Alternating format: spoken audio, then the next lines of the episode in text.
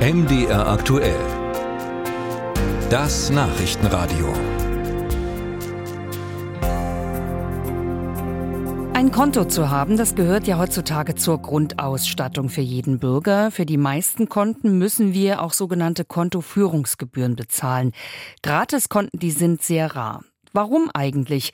Und welche Chancen haben Bankkunden, an ein kostenloses Konto ranzukommen? Die Zeitschrift Finanztest hat sich mit diesem Thema beschäftigt und darüber spreche ich jetzt mit der Projektleiterin, mit Heike Nikodemus. Frau Nikodemus, was genau haben Sie denn da untersucht? Wir gucken uns ja in jedem Jahr die Banken an. Wir haben diesmal 125 Banken in die Auswahl genommen mit insgesamt 460 Kontomodellen. Und da gucken wir uns an, was kostet ein Konto im Jahr und was sind die Kosten, die verstärkt auf den Kunden zukommen und wie viele sind günstig und wie viele sind teuer, um da einen Überblick zu bekommen. Und was sind jetzt so die wichtigsten Ergebnisse, die Sie da bekommen haben?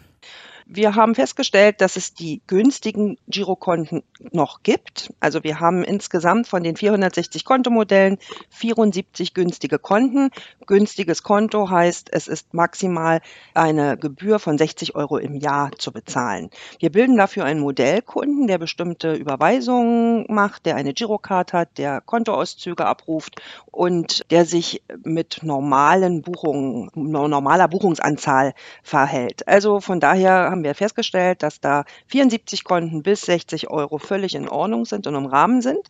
Und wir haben auch noch neun Konten gefunden, wo keinerlei Kosten anfahren. Das heißt, da kostet die Girocard nichts, es gibt keine Grundgebühr und äh, sonstige Buchungen müssen auch nicht bezahlt werden. Bei diesen neun Konten, die nichts kosten, welche Banken sind das, die das anbieten? Da haben wir überregionale Banken, meist Direktbanken, wie zum Beispiel die C24 Bank, die Edeka Bank, die Santander oder die Sparda Hessen.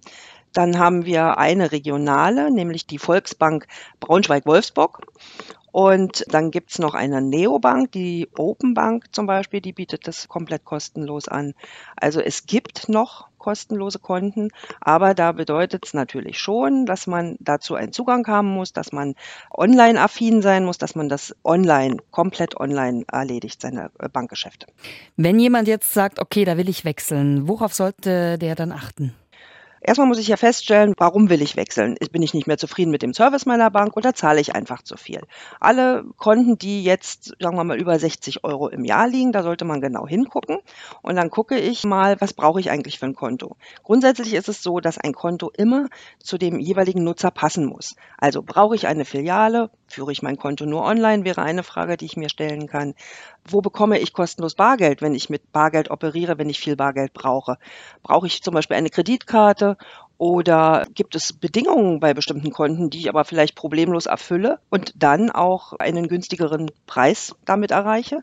Wie sind meine Präferenzen beim Online-Banking-Verfahren? Habe ich ein Smartphone oder will ich lieber mit einem Generator operieren? Das sind so die Fragen, die man sich stellen muss. Habe ich viele Überweisungen? Habe ich weniger Überweisungen? Habe ich viele Gut- oder Lastschriften? Da muss man dann gucken, nutze ich eher ein Flatrate-Modell oder wenn ich wenige Buchungen habe, dann kann man auch ein Einzelpreiskonto nutzen, wo jede Buchung bepreist wird. Also das sind ganz unterschiedliche Möglichkeiten, wie man da rangeht und da muss ich gucken, was passt zu mir. Nun wissen wir ja vielfach wird's teurer. Wird das auch bei den Banken so ein Trend sein, dass man sagt, okay, die Kontoführungsgebühren, die werden auch steigen? Was glauben Sie? Das haben wir schon beobachtet. Also sie steigen. Aber wie gesagt, die Zahl ist relativ stabil, wo man sagt, bis 60 Euro gibt es noch günstige Konten. Es gibt immer weniger kostenlose Konten und da geht so ein bisschen der Trend auch weg. Aber es ist ja nicht zwingend notwendig, dass es immer völlig kostenlos sein muss. Es steht ja eine Dienstleistung dahinter. Von daher sind 5 Euro im Monat, 60 Euro im Jahr völlig in Ordnung. Der Trend geht weg von den kostenlosen Konten, aber die günstigen Konten, die gibt es weiterhin sagt Heike Nikodemus von der Zeitschrift Finanztest, die in ihrer aktuellen Ausgabe die Kosten für Girokonten unter die Lupe genommen hat.